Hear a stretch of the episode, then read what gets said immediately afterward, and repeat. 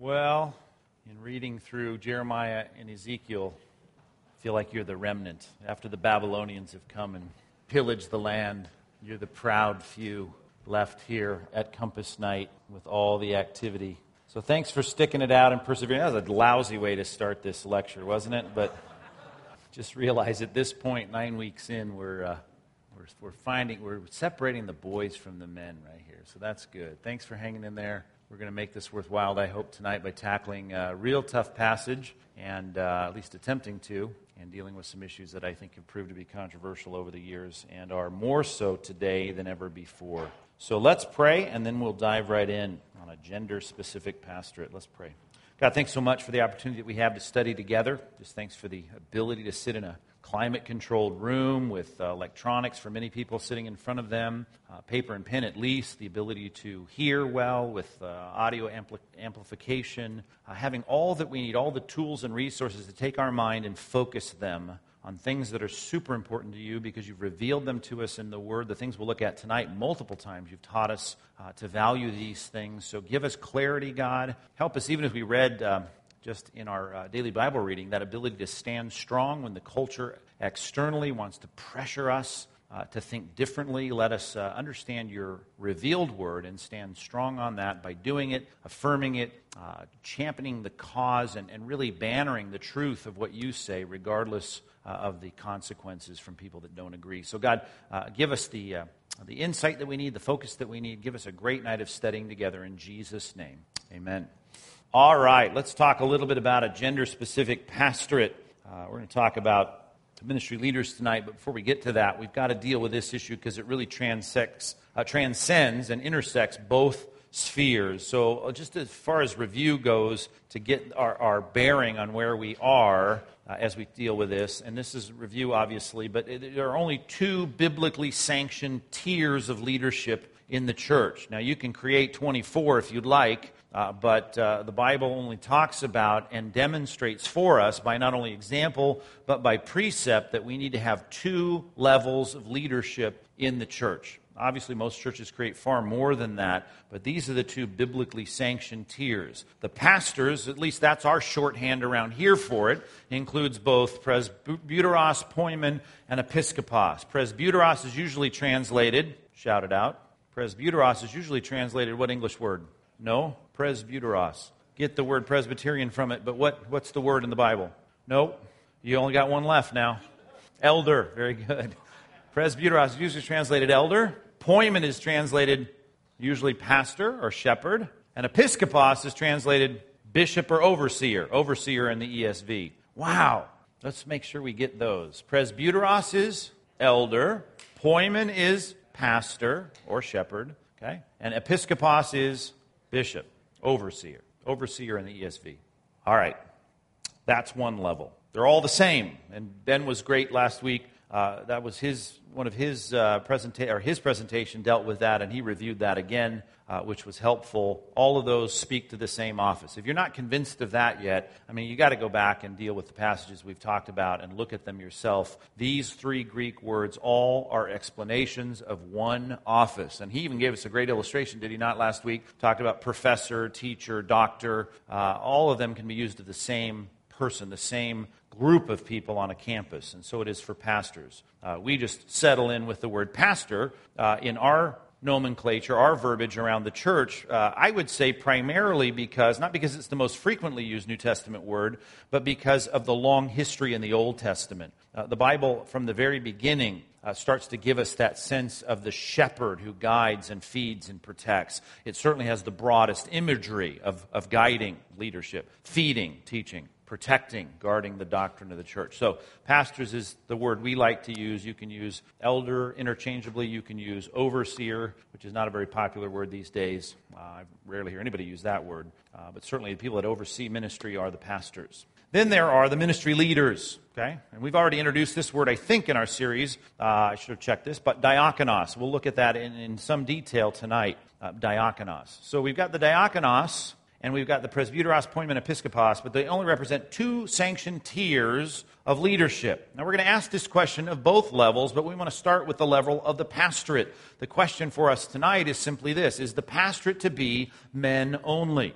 Uh, and of course, if you've been around here, I mean, you were, on, you were watching the stage last week. They were all men, and uh, that certainly is a, uh, a, a, shrinking circle of churches that are going to say that's the way it ought to be. So we're going to look at that tonight. We want to work through pa- key passages and think this through. I would love for you to be able to, in the marketplace, as every other church that wants to bend to the cultural mores, when they say, well, you know, we have Pastor Sam and Pastor Sally and Pastor Mike and Pastor Michelle, and, and, and for you to defend that biblically, uh, even if you already believe it, I hope tonight will help you to understand why uh, this is the case and what the Bible has to say specifically about this. Okay, let's talk now about the terms. Okay? When it comes to the topic and the question, should this be a male only, men only thing? Okay? Or is it gender specific? Okay? You've got two camps. And the first camp is, is categorized by, and it should be a word that we get into our vocabulary, egalitarianism. Egalitarianism.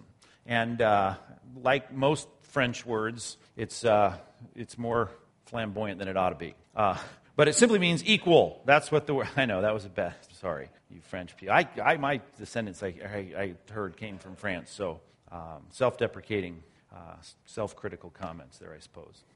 Only been there once. Um, egalitarianism comes from the French word deals with equal. Of course, when it comes to this topic, what we're saying is that gender equality, okay, gender equality uh, means that when we talk about positions in the church, gender is not a consideration. It's not an issue. It has nothing to do with whether or not someone should be a pastor or anything else in the church because the genders, male and female, are equal. Okay? Gender equality, what they mean is by that, gender is not an issue. It is, has no bearing on the question. It is not a, a consideration at all. Men, women, doesn't matter. Uh, the opposing view on this is complementarianism. Complementarianism. Uh, it's equally long, but I don't know. Seems better because it comes from Latin. I don't know. Uh, I'm amusing myself, whether you are, are, with me on this or not. Uh, Latin, uh, complementarianism, the, the, the, core of that word comes from Latin, and it means to fill up. Uh, we use the word all the time as it comes in from Latin to, to mean to complete. Okay, this is not complementarianism or, or, complement as in with an I, it's with an E, and the complementarianism means that these two complement one another, or to use the discussion at hand, or to describe the discussion at hand, the genders complement one another with distinctive roles. Okay? Uh, there's not egalitarianism and non egalitarianism, right? There's no such thing. It's egalitarianism in that the gender should not have any discussion in the matter at all, or complementarianism, which of course means we, that is going to be a consideration because there's distinctions in the Bible in terms of role, and those two roles for the two genders complement one another. So, complementarianism and egalitarianism, those are the two banner words. Uh, they're probably uh, familiar to most of you, but if it's new to you, or you're new to Christianity, or new to discussions in ecclesiology or church leadership, these are the words that we you ask, right? It's like cessationism or non cessationism. There's a lot of terms in Christianity. These, they're not going away. So, we need to be familiar with them. And the question is are you egalitarian or are you, are you complementarian? Those, that, that's how the discussion goes. Egalitarianism means doesn't matter. Guys, girls, be pastors all they want. Complementarianism, well, wait, there are distinctions and uh, limitations uh, based on um, gender. Okay, uh, the argument. Let's work through the argument of each of these. Okay? Uh, the egalitarians simply make this point, as the word communicates. We are equal in Christ. And if we're equal in Christ, then uh, gender has no bearing.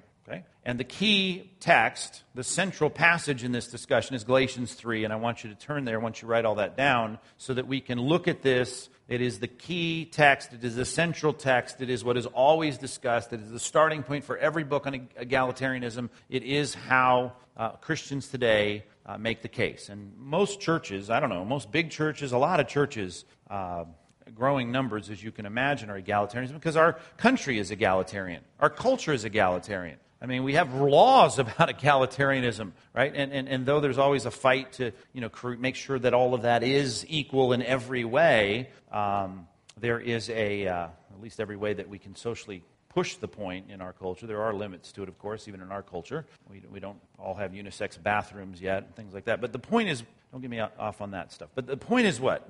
that egalitarianism is the culture we live in. If we are going to um, uh, try and establish this as what needs to happen in the church, we need to find uh, clear teaching in the scripture on that. So let's look at this starting in verse 25, 25 through 29. But now that faith has come, we are no longer under a, a guardian.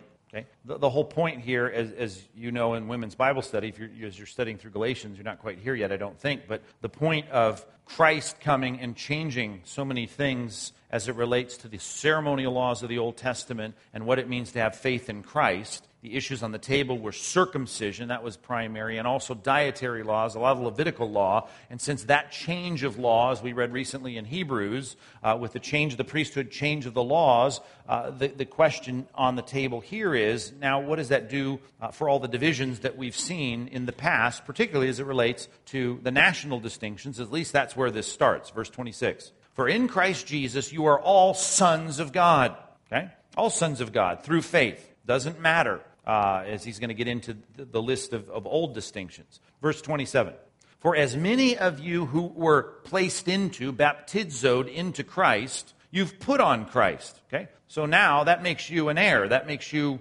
have all the benefits that the Father bestows on the Son. You have that because you're in, in Christ. There is neither, now the context again is national distinctions, primarily the old national distinctions of circumcision, dietary laws, and all the rest. Uh, and and the, the, the, the, Greeks didn't have that. The ta ethne, the, the nations didn't have that, but the Jews had it. Well, now in Christ, whether you're a Jew or you're Greek, there's, there's no distinction there. There is neither Jew nor Greek. There is neither slave nor free. There is, and here's the key phrase there is no male and no female. You are all one in Christ Jesus. And if you are Christ's, then you are Abraham's offspring, heirs according to the promise. There's so many issues going on in this text, but let's stick with what the point is trying to be made by most people who hang their egalitarianism on this passage. And that is in verse 28 there's neither male nor female. Okay? Uh, the division between Jew and, and Greek, Jew and Gentile, obliterated. Slave or free, doesn't matter your economic status. Now, notice we've moved away from the initial argument of the monikers of the Levitical law, circumcision and dietary laws. Now we've talked about socioeconomic division. Right, which the Levitical law did not establish. There was nothing in the Bible that says, you know, there has to be this distinction between slave and free, uh, certainly as it relates to our relationship with God, uh, and no male or female. Now, here's my understanding of, of how the egalitarians will, will take this verse and utilize it. If there is no distinction between Jew and Gentile, we have all access to God. And if there's no socio-economic distinction in our relationship with God, then as we think about the distinction between male and female, how there were limitations in the Levitical law for who would serve as a priest, who would be, you know, uh, able to serve in, in terms of, of, of the, the, the, burning of incense, the sacrifice of, of animals, uh, we don't have that anymore. There's no male or female. So anyone can do anything in the church because of this clear statement of being one in Christ. Now, here's the deal I could be persuaded w- to, with that argument uh, if I had nothing else to go on. What I'm going to try to show you is that the rest of Scripture has so much to say about this, particularly the New Testament, as it tries to describe distinctions between male and female, and even male and female roles within the church. And if that's the case, then I have to look at the context and say, if it's not opening up the doors now to any role in the church, what could this be saying? The context is clearly about inclusion. Not inclusion in ministry roles, but inclusion in the body of Christ. And the benefits we have in verse 25, 26, being sons of God. If we're sons of God, we're heirs. Okay? Even the heir principle of inheriting what the Father is bestowing on the Son was a distinction made on gender. This, you were not the heir as the daughter, you were the heir as the son, which is one of the reasons when we look at the concept of inheriting what, what Christ has provided, the sonship of Christ, and the son the heir, the heir of Christ and the sonship that is tied to that in the Old Testament. It's one of the reasons that even in translation work, we want to keep the Greek word for son, huios, we want to keep that translating son because in a lot of contexts, we're still talking about how the Jewish riches and inheritance came to the son, the oldest son, not the daughter and not, not the youngest. That was the principle. And here in the text, we have to say if there's, if there's contradictory material elsewhere to take us to an application regarding ministry roles, then I've got to say, what are we talking about here? And, and the answer would be, as I look contextually at this, that, that we are heirs, as verse 29 says, Abraham's offspring according to the promise, and it has nothing to do with being a male or a female. And as the context in, in, in Galatians says, it has nothing to do with being a slave or a true son, therefore slave or free man. And it has nothing to do with being a Jew or a Greek. Those are the things in the immediate context that relate to the inheritance and the blessing that come through Christ. Um, this, though, is it's not the only argument, but it's the primary argument. It's the really only textual argument that's presented with force as the central uh, persuasion for people saying, see, if there's no male or female, there should be no distinction in the church. Okay? The complementarians. Obviously, as the definition of complementarianism that I gave you in the former slide uh, shows, this is simply saying there are prescribed roles and there are distinctions between genders in, in the Bible. Now, I want to look at this in three categories uh, A, B, and C. And let's spend a little time in each of these texts. Now remember, this is New Testament text, not Old Testament. Whatever is true in Galatians 3 has got to be true in 1 Corinthians 11. Okay? And we want to talk about in God's economy. That's what I mean by creation. In God's economy in general, just as created beings, there's distinction, but clearly articulated in 1 Corinthians chapter 11. So let's spend some time here in this text and work our way through it as best we can in the time that we have. We could spend all night with this text, but let's do what we have time to do. Verse 2, 1 Corinthians 11 2. Now I commend you because you remember me in everything and maintain, and this is an important word to circle, the traditions, even as I delivered them to you. Some translations, like the NIV, used to translate this teaching, used to, still does, I think, in the latest editions. Um, it's not the word didasco, didaskalos, it's, it's not the word teaching. Uh, it, it's a word that's translated accurately here in the ESV traditions, the customs, more on why that's important in a minute. Verse 3. But I want you to understand that the head of every man is Christ. Now remember, that picture of a body is, is one that is used frequently in the Bible. Uh, the, the body looks for direction from the head. And, and so we got an analogy working here, but every man, it says, uh, is, is to look to Christ as the head. And the head of a wife is her husband, and the head of Christ is God. Now, that sounds like a marital economy, but we're going to broaden this here as we keep reading. Every man who prays or prophesies, right, this is uh, the activity in a church service, right, with his head covered, dishonors his head. More on that in a minute. And every wife who prays or prophesies with her head uncovered dishonors her head, since it is the same as if her head were shaven. For if a wife will not cover her head, then she should cut her hair short.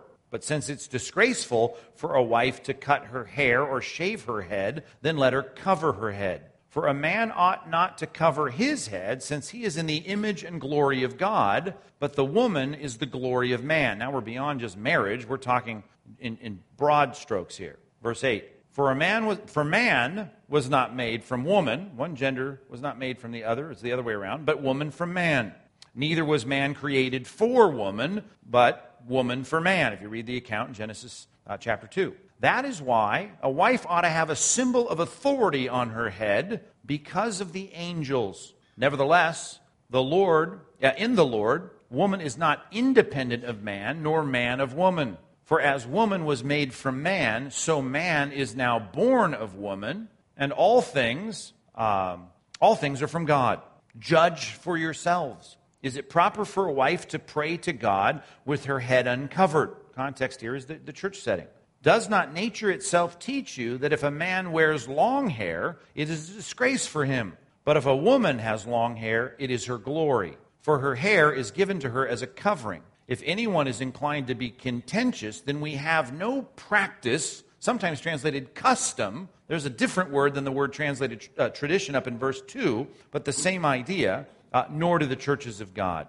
Okay. Now, you read a text like that, and you quickly recognize we got to go slow through this and untangle what, what's going on here. I mean, what's being addressed? Why would it, why would it matter if you're praying with something on your head or something not on your head? Who would, who would ever care about those things? Uh, why would the angels have any concern about what's on the top of someone's head? What's the deal with the long hair phobia, right? Um, thought Jesus had long hair. That's what all the Renaissance pictures show. Uh, weren't the Jews in the Old Testament always told, you know, they were sparing their razor on all kinds of, you know, things on the top of their head. They weren't supposed to cut the hair on the side of their. We had the Nazarites growing their hair long. Um, so a lot of questions in this text abound, and there's a lot of stupid answers that float around. Actually, one commentator says, uh, not a conservative commentator, uh, that this is nothing more than Paul's envy of the Samsons and Absaloms in the Bible because he was probably bald. Okay, um, so I mean, that that's the level of some. I mean, these things are actually in print. Hard to believe.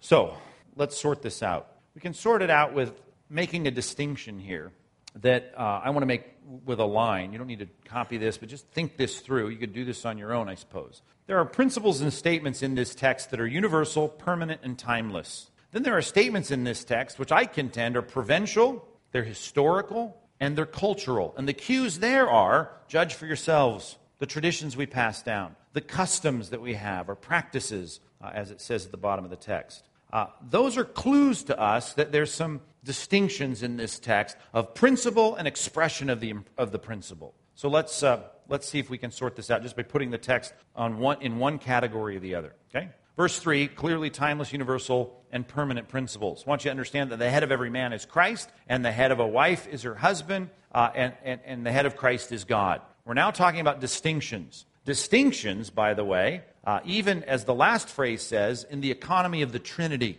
which we would say, I mean, anybody who's going to teach on the Trinity, as we did for 13 weeks on Christology, Christ is, right, fully God. He is co equal with God. We want to make it so clear in, in, in, the careful language of systematic theology. We don't even say he's equal with God. We make this state, statement that he is co equal with God. Uh, Christ couldn't be any more God than he is. But in the distinction of, of the economy of the Trinity, we have this very important distinction that's made of Christ, right, uh, being headed, if you will, by God the Father. The head of Christ is God.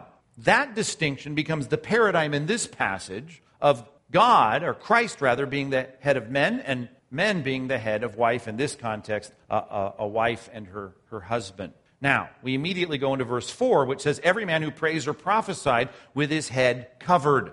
Now, he's going to diss this, right, with the next line. He says this dishonors his head.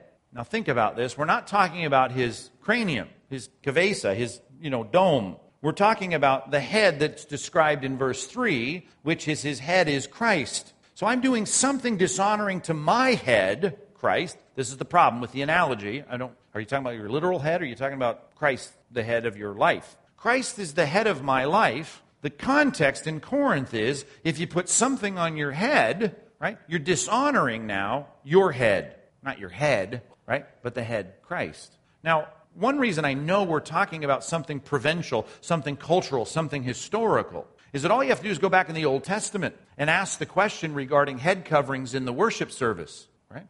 Uh, they were required, were they not, for the priests. You had to put a head covering on. There was a description about how the, how the head covering was to be in the worship service for the most holy participants in the worship service. Now, we're all of a sudden speaking to a Greco Roman culture in Asia Minor, in which, was I've often said as I've taught through the book, was the Orange County of Asia Minor, of the province. It was a very uh, a wealthy place. It had all the latest clothing, all the latest styles. Now, the cultural expression here, as it relates to church, was you don't put anything on your head. If you put something on your head, you're dishonoring your head, your leader. Okay? But every wife who prays or prophesied with her head uncovered, she dishonors her head, her husband, right? That is a sign of her, much like the man covering his head. When the woman doesn't cover her head, right, you dishonored your, your husband the picture of the shawl, right, which usually went over the top of the head in ancient uh, dress of, of Corinth or any Greco Roman society, at least that, that picture of the church service in Corinth, that was a sign of the, of the leadership or the submission, if you will, to the leadership of a husband. And that head covering was something that showed something that it doesn't show in our culture, certainly in American culture. But in this picture, there was a real concern uh, about that. Uh, matter of fact, he goes on to say, it is the same as if her head were shaven.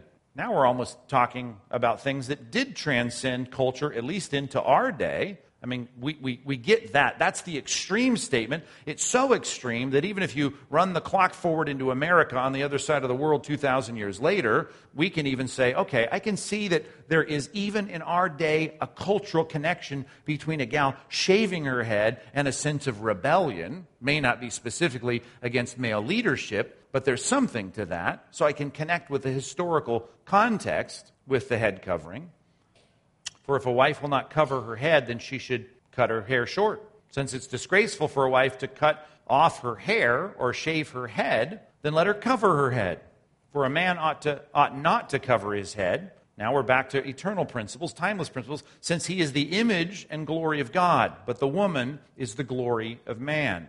For a man was not made from woman, but woman from man. Neither was man created for a woman, but woman for man. Back to the expression in Corinth. That is why a wife ought to ought to have a symbol of authority on her head because of the angels. Now, what do the angels care? Which we see throughout any uh, discussion, Old or New Testament, the angels being somewhat of the guardians of the worship and the, the spectators. Matter of fact, in the intertestamental period, they called them the watchers. The angels were those that attended the people of God and attended the worship of Yahweh. And in the New Testament, the picture's still the same, though it's not a lot of detail on that. The angels now are concerned about head coverings. No, they're concerned about the principle. And the principle was if there's rebellion here, in, in, the, in the authority as it's expressed in the culture, they're offended by that. And that's an offense that should, there should be a sensitivity to that. Now, the cultural expressions in our day are much different than the cultural expressions in their day. For instance, if you were in Corinth and a man showed up with a shawl that his wife would have over the top of his head, it would be like a man coming into our service wearing a sundress tonight,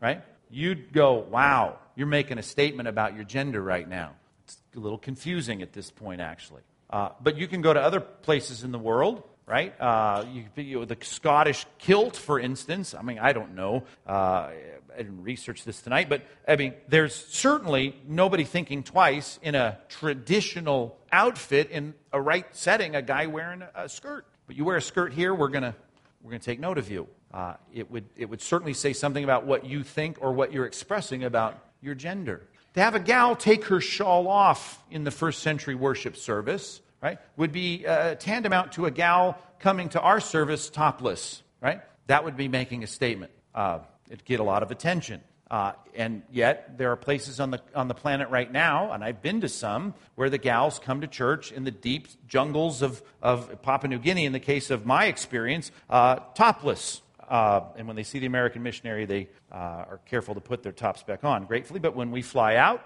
that's just how they, they don't, it's not an issue for them to come to church topless. Do you see what I'm saying? These are cultural expressions that in our day we have our own. Corinth had their own, right? Uh, Scotland has its own.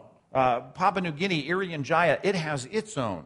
But whatever the customs are that we can judge for ourselves intuitively about the traditions and customs of the day, we need to take the principles of this text, which is economy not only in the Trinity, but that's the template of the economy in the church, that there's distinctions between men and women, and those distinctions ought to be kept. That's the distinctive, or that's the principle, rather, of this text, and that is distinctions between genders. And whatever that expresses in our day and in our culture, the distinctions of gender need to be maintained. And we can go way back to the Old Testament, which makes the principle much clearer. Women should not dress in men's clothes, and men should not dress in women's clothes. Now, that's a moving target, is it not? But that's something that the Bible has said from the very beginning keep the genders distinct. In how you express your masculinity and how you express your femininity, don't blur the lines. Matter of fact, one of the sins in the New Testament was not only homosexuality, which was obviously a, a sin throughout the Bible,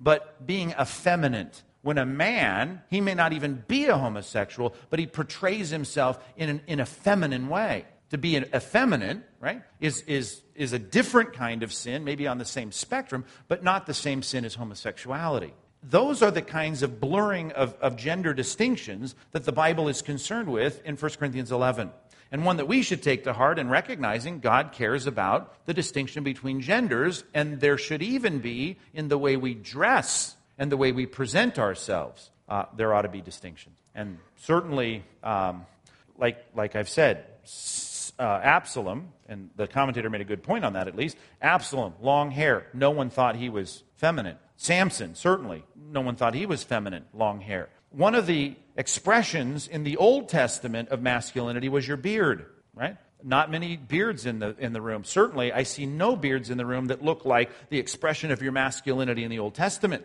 And some of you have been to Israel with us, and they still express their masculinity with their beards. That's the whole point, right? Now, how is it that we can be here, most of us with clean shaven chins, and still feel manly? Why? Because that's, the, that's our culture. There's nothing, there, nothing feels feminine about that. You go back in Old Testament times, there was something uh, feminine about doing that, and that was something that you shouldn't do. What are angels concerned about? The expression of the culture? No. They're concerned about the expression of one's heart. They're concerned about the state and condition of one's heart. And when one comes to church and wants to take the gender that God has assigned to them and wants to now somehow twist it or pervert it or not maintain it with distinction, the angels take offense to that. Why? Because there's distinction eternally in the Godhead, and there should be distinctions eternally in the genders. Those are established distinctions. That is a lengthy discussion for 14 verses that cannot take Genesis 3, I'm sorry, Galatians 3 and say, oh, no male or female. Clearly, the New Testament doesn't want any distinction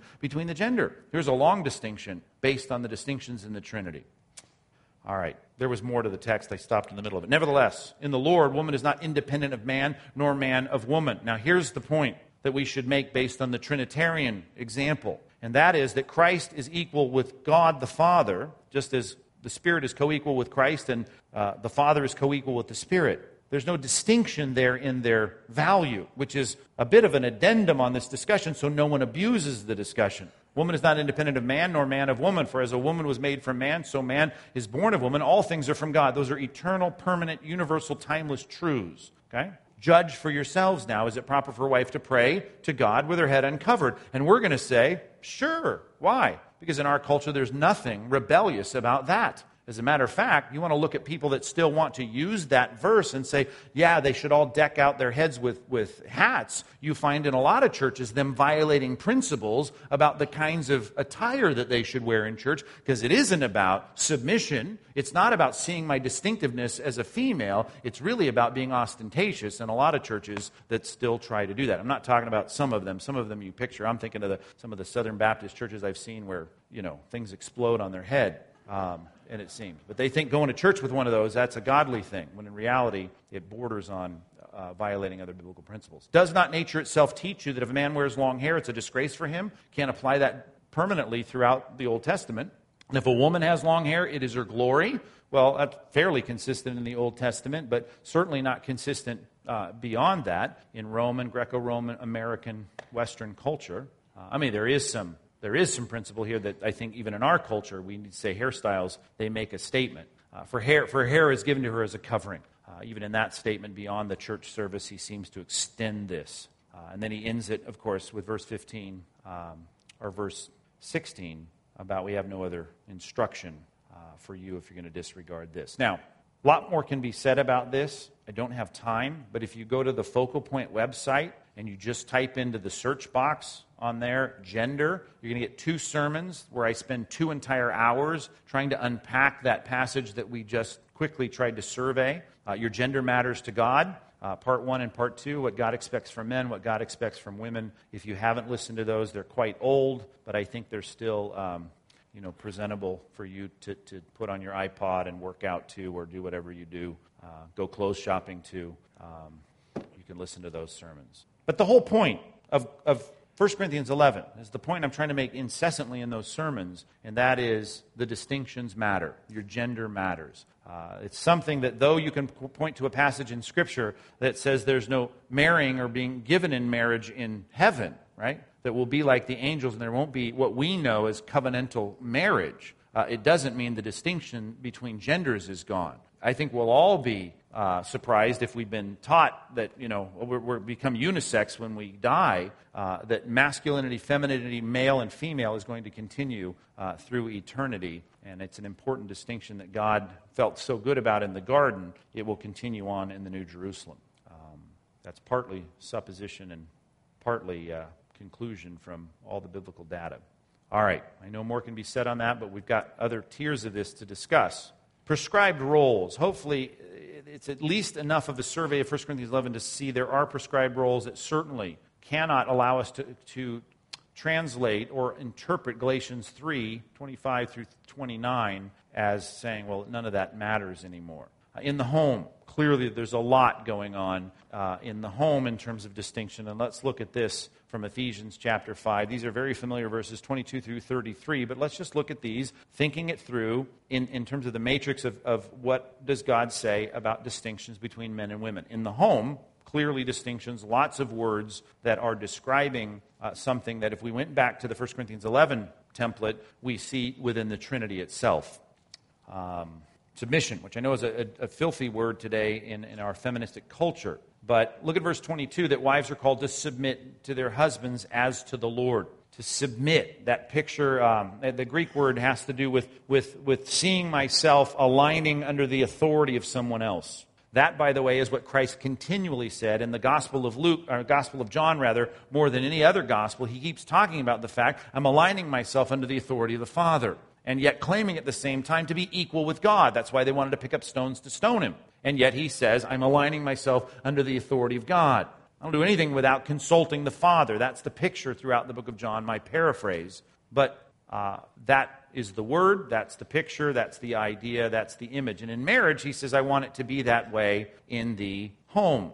The husband is, here's our picture again of head, the head of the wife, even as Christ is the head of the church, his body, and he himself is its savior. You want to talk about classic complementarianism. The picture of head and body, to go back in our minds to 1 Corinthians, he's going to move from 1 Corinthians 11 to 1 Corinthians 12 and talk about the church. And he says this you know, just because you're not uh, an eyeball, it doesn't mean you're, you're dispensable in the body of Christ. Every part is important. He even says the parts that are not being prominently displayed on the body, we give greater honor to, even though we humbly protect them and cover them up. Every part of the body is important. Just because you're, you know, a, a toe and not a, a finger, he says every part has equal worth. And in the picture of complementarianism, the head and body analogy in marriage is trying to present us with the same picture. And that is that there's equality in, in personhood, but there's distinction in role. Uh, even, by the way, I should go back to the biblical uh, phrase that is used in, in Genesis when it says that I'm gonna, it's not good for man to be alone, but I'm going to make for him a helper Right? People don't like that. I don't want to be a helper to this guy. I want to be equal. You are equal in personhood, but the body assigns you a Hebrew word that is also used not only of the Son, if we were to write the New Testament in, in Hebrew, but in the Old Testament itself, God calls himself the helper. Right? I mean, if, if this is a demeaning word, God would never take this word on to himself. He calls himself the helper of Israel. And in the New Testament, the equivalent word is the parakletos, and that's the Greek word that's used of the entire ministry of the Holy Spirit. And no one's going to treat the Holy Spirit with a lack of respect because ask Ananias and Sapphira, you want to lie to the Holy Spirit, right? You've lied to God, and he might strike you dead as he did by way of example uh, in the book of Acts. But the point is, complementarianism speaks of nothing uh, to, it speaks nothing to, to detract from the value uh, the personhood, the equality of, of the worth of the person.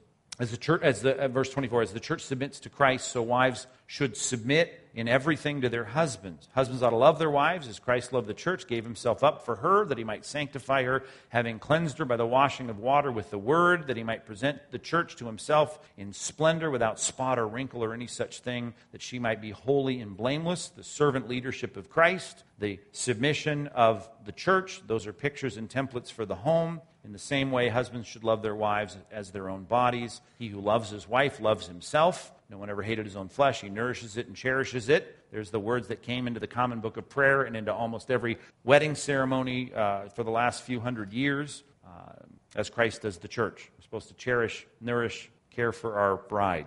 Because we are members of his body, Christ does that for us. Therefore, a man shall leave his father and mother, shall hold fast to his wife. The two shall become one flesh. There's equality, there's sameness, but it does not separate what he's just said for the last you know, 10 verses, and that is there's distinction in the roles. This mystery is profound, there's a lot to it. Uh, he says, but I'm say- what I'm saying refers to Christ in the church. That's the whole point of employing the marriage illustration as something to illuminate our minds regarding Christ and the church. However, this is a true principle. Let each one of you love his wife as himself, and let the wife see to it that she respects her husband. uh, which, by the way, the Bible says is going to be tremendously hard because of the fall, because during the curse and the penalty of the fall, when you saw the usurping of the authority and the administration in the marriage, uh, in the taking of the fruit by the woman, the Bible says that there's going to be an animosity, not only between the woman and the serpent, but there's going to be animosity, at least difficulty in the marriage relationship, in the woman wanting to usurp authority like she did in the garden.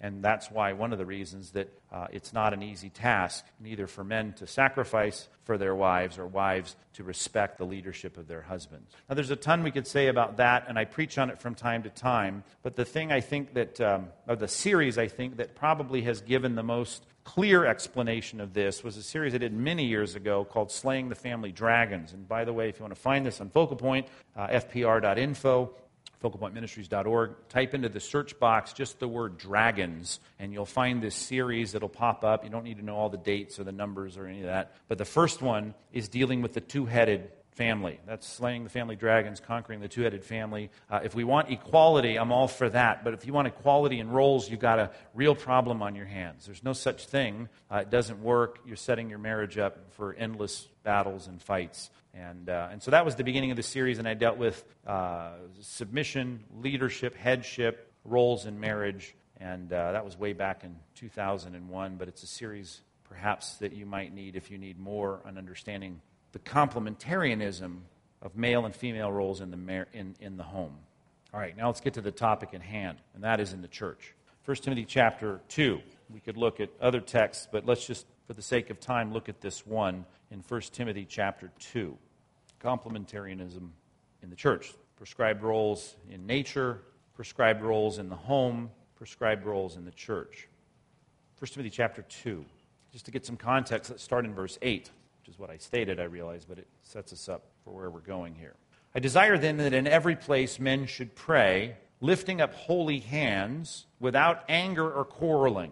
Okay? There's the innocence, there's the sense of I'm right with God, there's, there's no insincerity, there's nothing held back. Likewise, also that women should adorn themselves in respectable apparel, with modesty, self control, not with braided hair or gold or, or and gold and pearl, or pearls and costly attire. Um, by the way, God is not opposed to those things right? If you look back in the scripture, you could read the Song of Solomon, which we read not long ago in our daily Bible reading. Uh, you can read uh, so many texts that, you know, there, there's obviously the uh, celebration of the expression of femininity through the apparel of a woman. The point here, as we're dealing with the issue of the context of the church, as we'll see, there was enough hint of that in verse number 8, but he's going to make it clear we're talking about the context of the church. It's not a place for us to display ostentatiously our, our apparel or our social status or our ability to dress in a way that's better than everybody else. So that's the picture here. We're not going all out to, to you know, deuter up our, is that even a word? To, to don the latest stuff and, and, and make yourself stand out from the crowd. That's not the point of dressing for church. It is instead, verse number 10, uh, that you should, you should dress in what's proper for women who profess godliness. You really want to put on some apparel, put on good works, be known for that. Show up and they, people see you, you know, being the person who, who serves God sincerely and does good things. Verse 11. Let a woman quietly learn quietly with all submissiveness. That's the common word in the egalitarian or the complementarianistic d- descriptions throughout the Bible in, in the roles and now it's saying, in the context of church, as we'll see in a minute, uh, that there needs to be a deference in the church economy for the women to not take the teaching roles, as it says next in verse 12. And, and the teaching roles, it has to be modified because it's not teaching completely in wholesale statement, as, as we'll read verse 12. I do not permit a woman to teach or exercise authority over a man. That's the point. The context of this complementarianism is not women aren't exegetes, they're not expositors, not preachers. That's not the point. As a matter of fact, we could look over in Titus where there's a huge need of ministry in the church for women expositing and teaching the, the, the younger women, teaching the word to younger women, uh, and also to our children, of course. And so the prohibition in this text doesn't have to do uh, with, with a wholesale disregard for teaching, uh, for women teaching. It has to do with the context of the teaching teaching or exercising authority over man in the context of uh, a mixed crowd. Rather, she's to remain quiet in the settings of the church where there is teaching going on. This is something that the men did. And even in the context of the first century synagogue, there would be interaction oftentimes in the crowd and the, the, the, rotating pulpit that they would often have and reading the text, sitting down, another guy coming up. This was something that was to be done uh, among the men, and specifically, as the Bible makes clear, even in the, this particular book, uh, that there were those gifted to teach and they ought to be given the floor to teach. And then he roots this in creation. Because a lot of people say, in reading verse 12, see, Paul says, I don't permit it. So that was provincial, that was cultural, that was just his standard. But he roots this in creation, just as all the other texts that try to discuss uh, complementarianism, it always goes back to something bigger than just the culture. It says, For Adam was formed first, and then Eve. There was some kind of, of structure and order to the male female relationship even from the beginning. And he's now applying it to the church. Adam was not deceived, but the woman was deceived and became a transgressor, which, even in that, it sounds like, um, you know, the guy was a whole lot better. But as we'll see, uh, we don't have time for all the passages tonight. But the point was uh, yeah, she was the first to be deceived and to lead mankind into sin, but it was the man who willfully engaged in sin uh, to, to, to rebel against God likely for the sake of his own wife. But the point is, that's, a, the, that's not the point being made here. The point being made here was this is a bummer. Sin came into the, to, the, to the universe through the woman. Yet she will be saved, and you need a note in the margin of your Bible so we don't confuse this, uh, through childbearing, if they continue in faith and love and holiness with self control. If you take the word saved and you just only apply it in one way, right, you're going to think this is a bizarre passage because it would seemingly stand in conflict to tons of other texts that talk about salvation having nothing to do with your procreation or you know reproduction. It has to do with your faith in christ and that's what it has to do with. Well this is not talking about salvific you know justification that god counts my sins not against me but against christ if you have babies. Clearly that's not the case. If that's the case you would think that there would be a high premium on making sure that every christian got married and yet, from the beginning, even in the New Testament, there's a value on singleness. Not a requirement, not a requirement for the clergy or for ministers or pastors, but clearly a value on it. Christ says, if you can, you should. Uh, so, Christ himself was the, the, archetypal example of singleness and not reproducing uh, physically. So, what are we talking about here? Here is something that clearly disses the, the gender, I mean, not, not on purpose, but just by way of indicatively saying sin came through the woman. That's going to make every woman, I hope, who identifies with Eve go, bummer. Wish she shouldn't have done that. Terrible that the woman got this thing started in, in sin. Here's the saved part. Be, you could use the word redeemed, right? Uh, yet she will be redeemed, right? In other words, you don't have to lament the fact that your gender got sin going in the universe, right? Why? Because there's redemption for you. You're not, you don't have loser on your forehead because you're a woman. You can reverse that seemingly bad reputation that's thrown on your mind when you think about women starting sin in the garden, right? Uh, you, can, you can redeem that. You can fix that, right? Through several things. What does the Bible say? Back in 1 Corinthians 11, men can't even get here on planet Earth without you providing them life, right? The value of motherhood is high, even though the value of singleness is, is high in celibacy in the Bible. In this text and in others, this value of women producing life not just for women, but for men and women. You become indispensable to every man on the planet. This is a defense when the man wants to say, Yeah, you women, you, you got sin going in the universe. You're terrible, you women. You're so easily deceived, right? The defense and the salvation and the redemption in that charge, the apologetic is, right?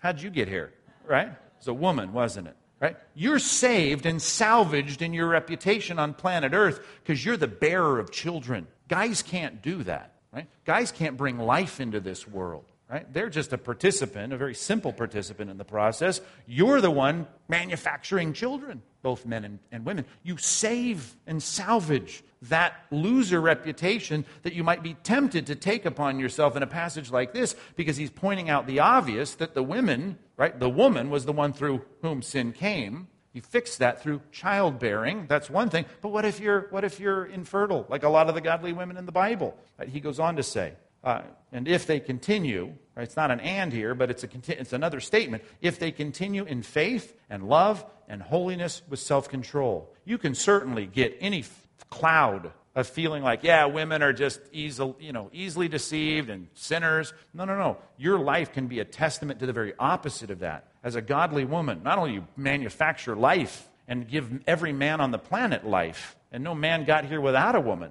but you become a paragon of faith, love, holiness, self control. You clearly show. Yeah, Eve might have been a loser, right? Uh, but there's redemption in the fact that my life reflects the opposite. I control my appetites. She looked at the apple, tempter said, Oh, it's great, good for food, good for wisdom. Take it, take it, take it. You're using self control. You're showing that you don't fall for that. You're showing that you trust God, you love God, that you're holy, that you show self control. That redeems any sort of you know, bad label on your gender. See? So be godly. And it's interesting, by the way, that women often set the pace in virtue in the church. Right? And I think there's redemption in that. Not only you produce life, and no man got here without a woman, but there's often a very real outworking of the Spirit of God in the church doing the very thing this text says. That often, I'm not saying you know women are sinless, obviously, but they often do set the pace in terms of, of virtue. We, we always have more gals going through partners, you know, more showing up for whatever it might be. In most cases, the men are always needing a lot more prodding, it seems, in the body of Christ. But the distinction here that is just like the distinction in the home and in creation is one that's applied to the church. Very specifically, that she isn't to teach or exercise authority over men in the church. And in that expression of the complementary roles that they have, right, we recognize that you can't be a pastor and not teach, not teach over the church. That's the point and one of the essential requirements of being the pastor or being a pastor in the church. Now, there's a ton more we could say on this which we don't have time for either. But let me give you this uh, recommendation, which is a book uh, everybody should have uh, in their library. I think it's very helpful. It's a compilation of articles by a lot of great evangelical writers today. The editors are John Piper, who you know, and Wayne Grudem, most of you know. It's called Recovering Biblical Manhood and Womanhood. And the teeny tiny subtitle there which can't, I can't even read, but it, I know what it is. It's a response uh, to evangelical feminism. Because today people are saying, I'm an evangelical, I believe the Bible, I have a high view of God, high view of Scripture, but you know what? There's, there's no distinction, uh, certainly in roles in the church based on gender. Gender has no bearing on that question. This is a book, a big fat book, 400 plus pages in response to that. And I know what you're saying. You know, I always want to buy books. You never have money, can't go to the movies anymore. I'm always buying books. Great. I got an answer for you type in recovering biblical manhood and womanhood and add this in your Google search window. Add the, add the letters PDF after the end of it. Okay? PDF. It's going to take you to this first it's going to take you to this first hit on your Google search. And, and if you click on that, it takes you to a free download of this book. You don't even need a Kindle for this. It'll download as a PDF right to your computer. So many of you with your laptops right now can have this book before I'm even done with this paragraph, and you've, you've got it. And you just look through the table of contents on this, and you can uh, find something, I'm sure, that may have tweaked in your mind when I was going through discussions of distinctions in the church and roles and quietness and submission and all that stuff that seems so abhorrent to the modern woman. Uh, you can read a very articulate, clear, biblically sound exposition of the passages in question in this book, and you can get it for free right now. Carry it around on your phone or your laptop or your iPad or whatever, and you can read it. It costs absolutely nothing. You want to buy the book, obviously, it costs something, but it's available for free. And uh, all you got to do is get the title and add the letters PDF, and you'll have it. So you can't beat that. Free book, right? And a great book at that. Not many great books for free, uh, but very helpful book, and you're all going to get it, right? Even if you don't read it, it'd be good to have it just to feel like you could read it if you had to. Uh, that was a dumb statement. All right. Good enough? No. Okay, well, that's all I got time for. On the back ministry leaders. Ministry leaders. Ministry leaders. Talk about the way we use the word pastor around here as the chosen vocabulary word for presbyteros, poimen, episkopos. Presbyteros, by the way, means what? Translates what? See if you can remember from the beginning. Poimen translates what word? Pastor. Episkopos, Overseer. Great. Remember that week from now. Uh, let's talk about the word here that we're translating into the vocabulary around Compass Bible Church. We translate it ministry leaders. What's the word? The word is diakonos. Diakonos. It appears 29 times in the New Testament. Diakonos. And as I often say, um, by the way, 29 references, that's, that's quite a few for just that one noun. We'll talk about variations on the word in a minute. But like the word angel, uh, apostle, baptism. I often make the distinction, and I know you know it, but let me say it again. It's the difference between translating a word and transliterating a word. Transliterating just takes the letters from Greek and puts them into our Latin letters, our English letters, and that's transliterating. It doesn't translate it. Okay? That's what's going on here. Uh, most of the time, when we use the word deacon, uh, we're taking a transliterated word that in our minds we should recognize is not being translated. It's just being said in a different language. I mean, you're really speaking a Greek word when you say the word deacon. Okay? If you look in a translation like your ESV, you're only going to find the Greek word, I'm sorry, the English word deacon three times. But I've just told you 29 times, if you're reading a Greek New Testament, you'll see the word diakonos. Three times they choose to translate it deacon or deacons. Three times, only three times, okay? which is a bit of a telling statement because, well, we'll get into that. Okay? When it's translated, this will help us to understand what ministry leaders are. When we're not talking about a transliterated word, there are three words that it's translated into in our Bibles. It's translated servant or servants 18 times. Got the Greek word diakonos, three times deacon, 18 times servant. Now, what did we learn last? Was it last week, two weeks ago? Was it Sunday? I don't know. What is translated? What's the Greek word underlying the word servant a lot of times in the New Testament? It was Sunday I was teaching on this. Doulos, right? Mary said, uh, I am the, the doule of the kurios. I'm the, I'm the servant girl of the Lord. Okay? That's a big word. That's an important word. That's a great word. When you see it, a lot of times the English translators translate it servant. Okay, this is the problem reading English text. Well, sometimes it's that and it's strong, slave. Okay? Sometimes you read the word servant and it's the word diakonos. 18 times it's, it's that. That's why your Bible software is sometimes helpful because the nuances between uh, doulos and um, diakonos are different, as we're going to see. Attendants, this is probably not helpful. Um, it's used in a parable once that Jesus, uh, it's translated once, attendants in a parable Jesus spoke. And lastly, this may be the most helpful translation for us, at least in kind of piecing all this together in our minds minister or ministers seven times. That's helpful because when we talk about ministers, we're really talking about diakonos. That's not how English speaking people in the culture use the word minister. Matter of fact, I get used to saying the word minister because technically and legally, that's how the government views me. I'm more than that in the biblical economy, but they like the word on like my tax returns, right? What do you do? Occupation, minister. Now, that's the Bible word for pastor or priest or whatever. But the idea is in the scripture, that's the diakonos. That's the second tier of leadership in the church. We'll talk about that. Let's come back to some of that. Number four, related words. Now, diakonos is a noun, right? So is um, diakonia. That's also a noun, diakonia. But it's a different word, translates a different concept, as you'll see here. Um, similar, of course, obviously, cognate, related. That's 34 times in the New Testament. Now, you'll see this is quickly turned into ministry or service. If minister, diakonos, diakoni, ministry, diakonos, servant, diakoni, service. Obvious.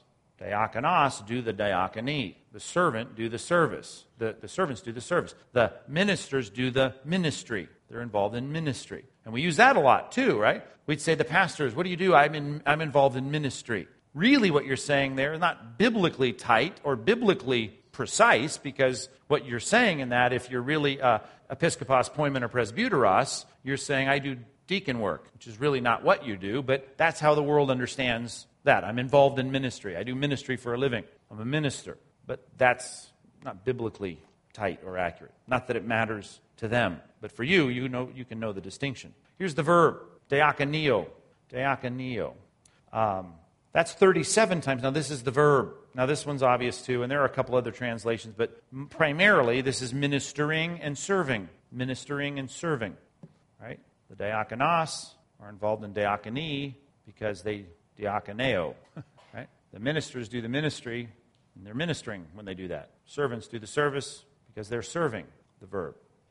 One more word I should say that we don't see in the Bible, but it's an English word that's transliterated, especially in Roman Catholic and some other high churches. The diaconate, or the, there's two different ways to pronounce it, but the diaconate, um, or the diaconate, some say. Two ways to pronounce that. That refers to the class or the group or the team of diaconos or the deacons. If you're involved or meeting in the diaconate or the diaconate, that's all the deacons in, the, in their team.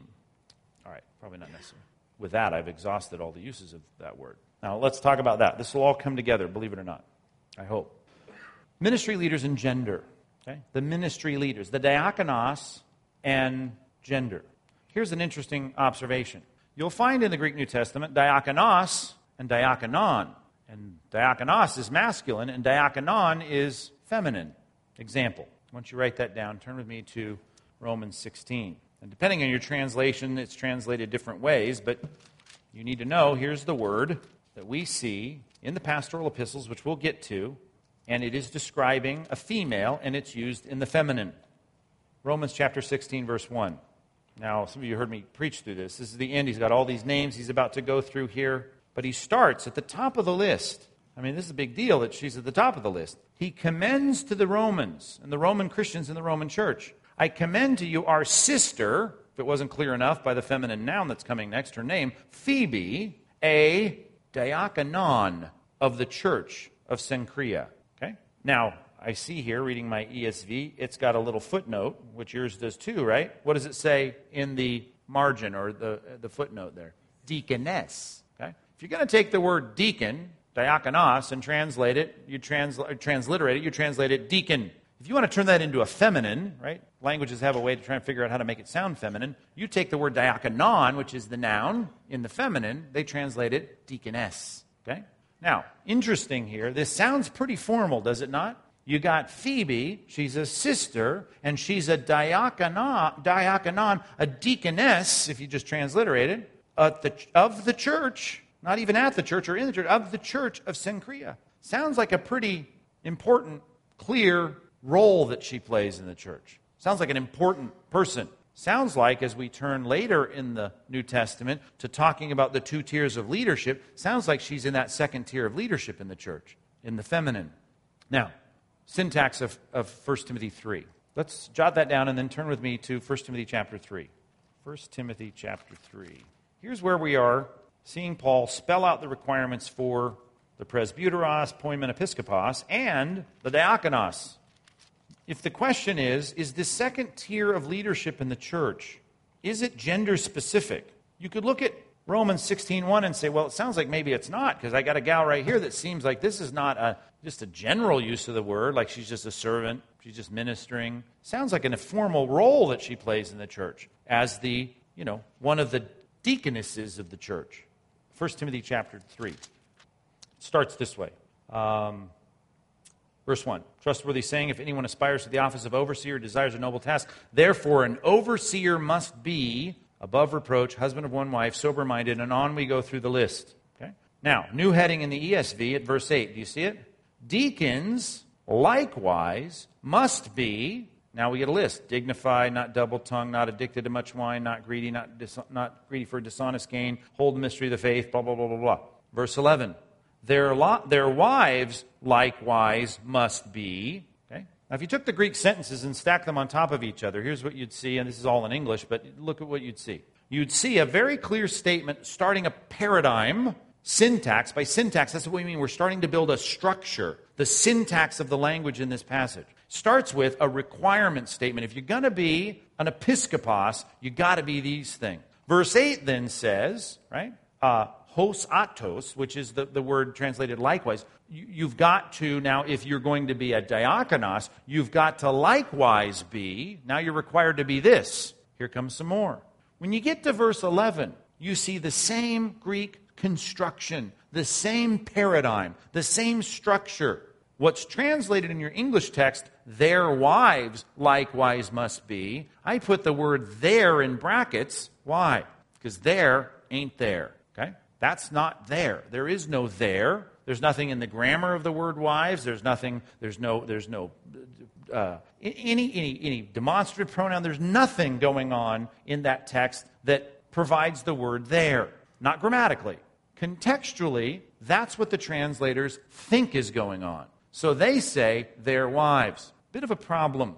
A couple things. Number one, there's no there in the, in the text. It's a interpretive decision by the translators to put it in. Okay? Here's the other thing that makes us question this. Word for wives here is gune in Greek. Funny sounding Greek word. Okay? Uh, it's in the plural. Doesn't say a deacon's wife must be, right? It doesn't provide this, any attachment to a noun like diakonos. Uh, it's just the word gune. Gune is used 217 times in the New Testament. Okay? 89 times it translates contextually wife. Usually, though, it translates 122 times just a woman. It just now moves in vocabulary to speaking of females, whatever the context is. And we have to make a decision as we're translating. Are we talking about the woman that goes with that guy, or are we just talking about a woman or women in general? The word is often speaking just of women. Now, if you read that text up top there again, therefore, an overseer, you want to be an episkopos, you got to be all this. If you're going to be a deacon now, likewise, you've got some requirements, and, and here are some of your requirements. Now, the women in the context that are going to do this work, they've got to be, right? They likewise, same exact Greek construction, not their wives, right? There's no deacon's wives, it's just wives. It's not a deacon's wife. A lot of the things that speak, at least in context, to picturing the individual person's got to be this. Here we get the plural, which matches the syntax. We get the word likewise, hos autos, same word. Syntax is the same. Requirements that follow. Okay?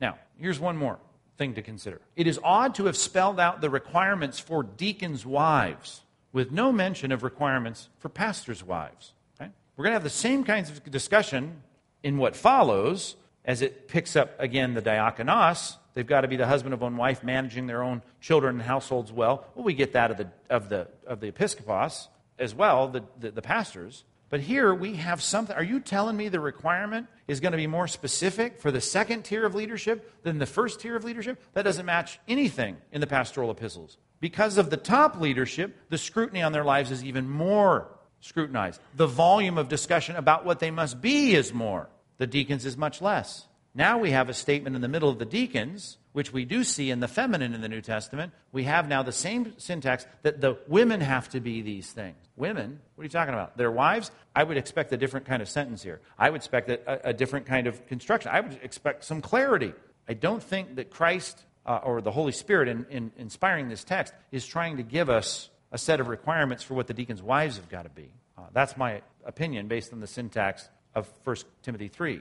If the backdrop of the understanding of Timothy as the recipient of this letter was gender specific pastorate, non gender specific diakonos or diaconate, then, then what? Then I would think that here, clearly, the way Timothy is going to read this is if you're a woman deacon, then you've got to be these things. Now, look at the things that it says in verse 11 dignified, not slanderers, sober minded, faithful in all things. If you just take those four things and look throughout the Bible, certainly the New Testament, about the concerns that God has for the propensities of women in their sin, you'll find these matching clearly to what we see elsewhere. In other words, these are the things that we would see often, not matching one for one everywhere else, but we see the theme of, you know what, careful in your mouth and what you say, right? And the dignity, uh, sober minded, faithful in all things. Even we saw a little bit of that in 1 Timothy chapter 2.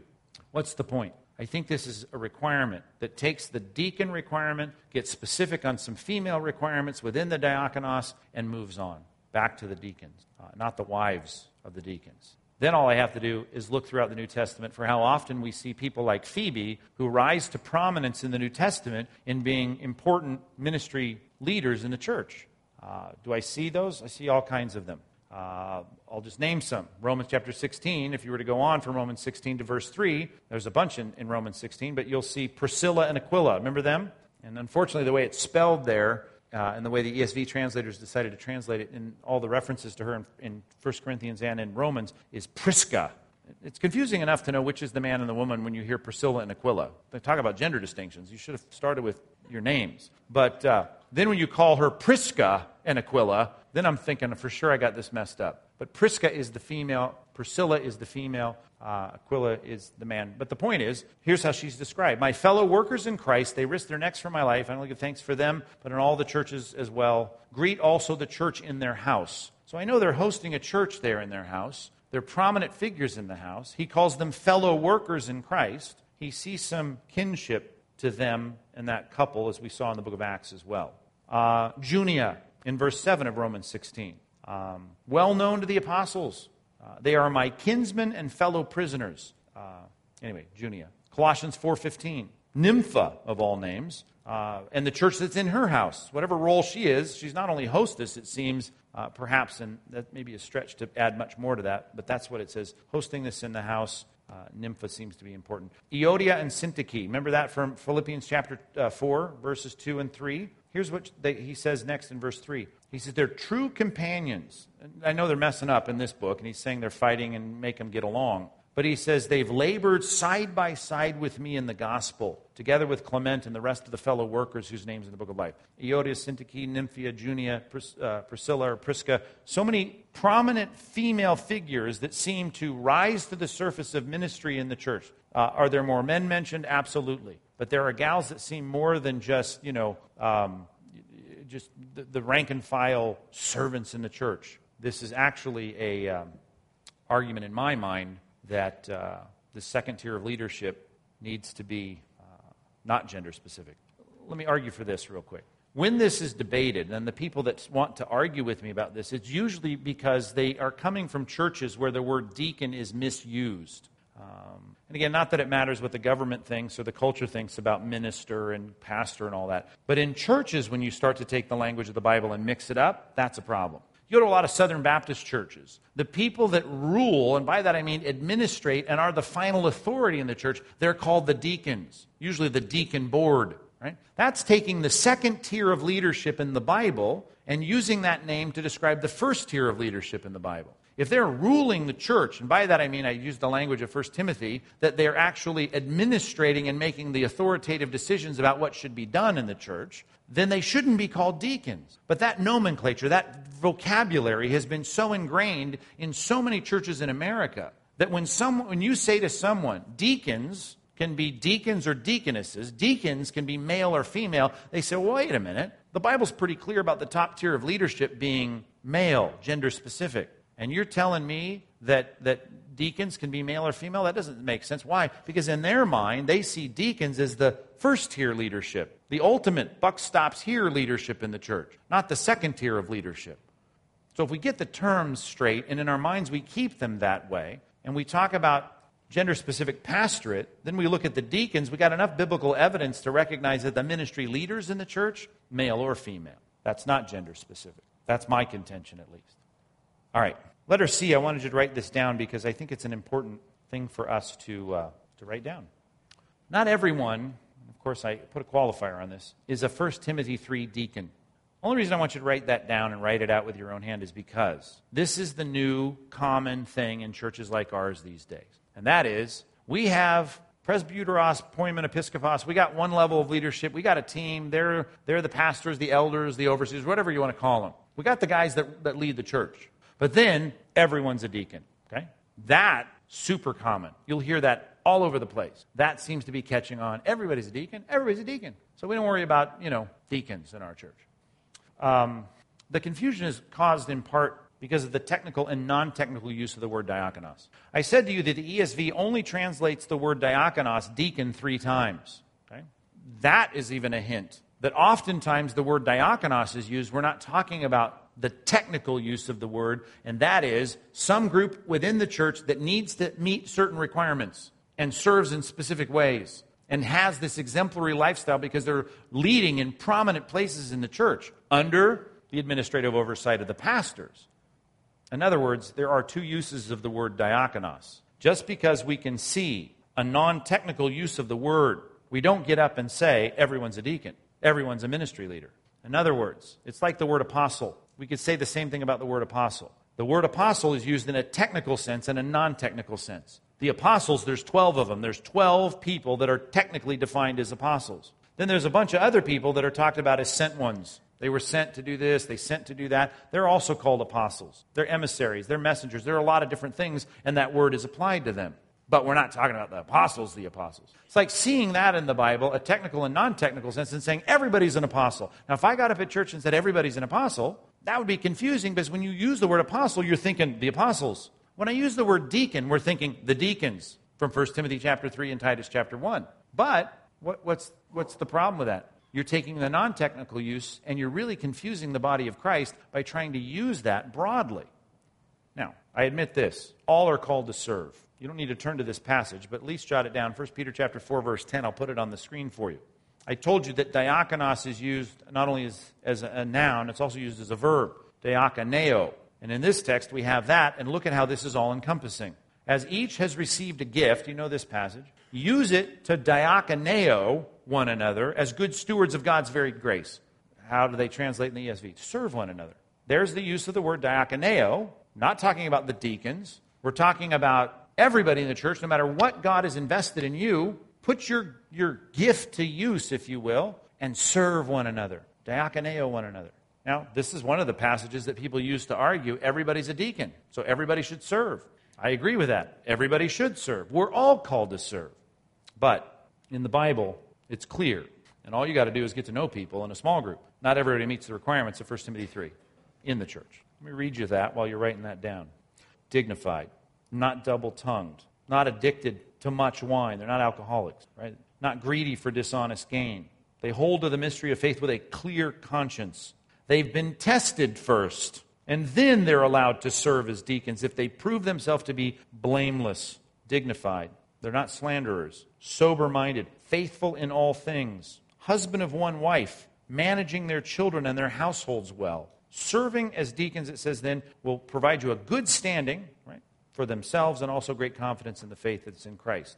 Everybody in your small group certainly doesn't meet that requirement, right? Not everybody lives up to that. And if not everybody meets those requirements, then you dare not get up in the church and say everybody's a deacon. Not everybody's a deacon. There needs to be a second tier of leadership in the church that really have important duties to do, duties that really are looked to by others as exemplary. This is an important role, and their lives are exemplary because of their qualifications. Not all meet the requirements of 1 Timothy 3, and not all have appointed specific tasks to do in the church.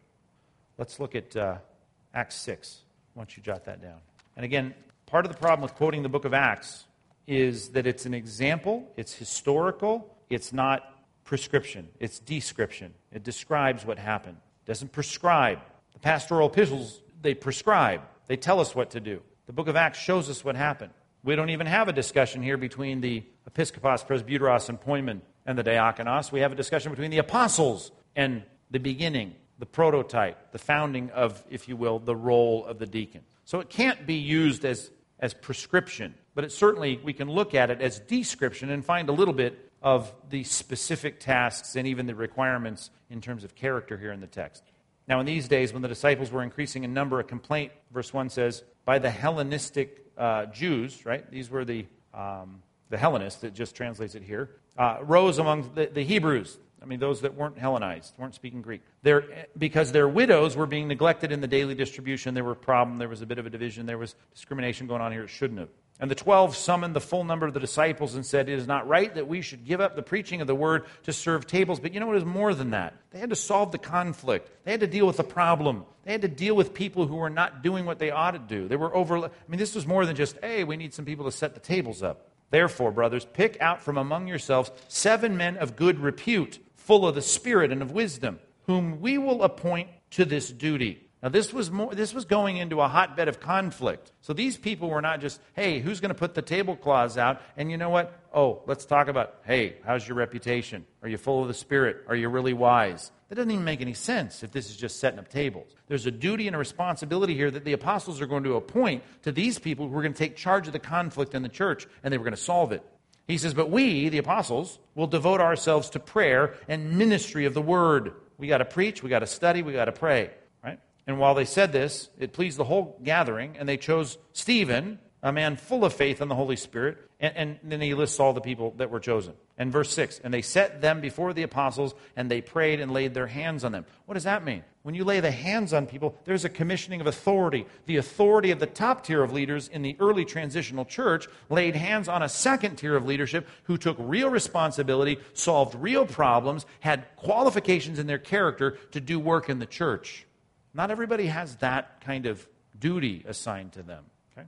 So I just, I kind of want to fight the trend, I guess, with most of these churches today saying, oh, we don't have any deacons, right? We got deacons here at our church. They're called ministry leaders because if you translate the word deacon, that's what it means ministry. And They're not just doing stuff, they're leading in those ministries. Is it gender specific? No, right? It's not gender specific. We have men and women serving as ministry leaders.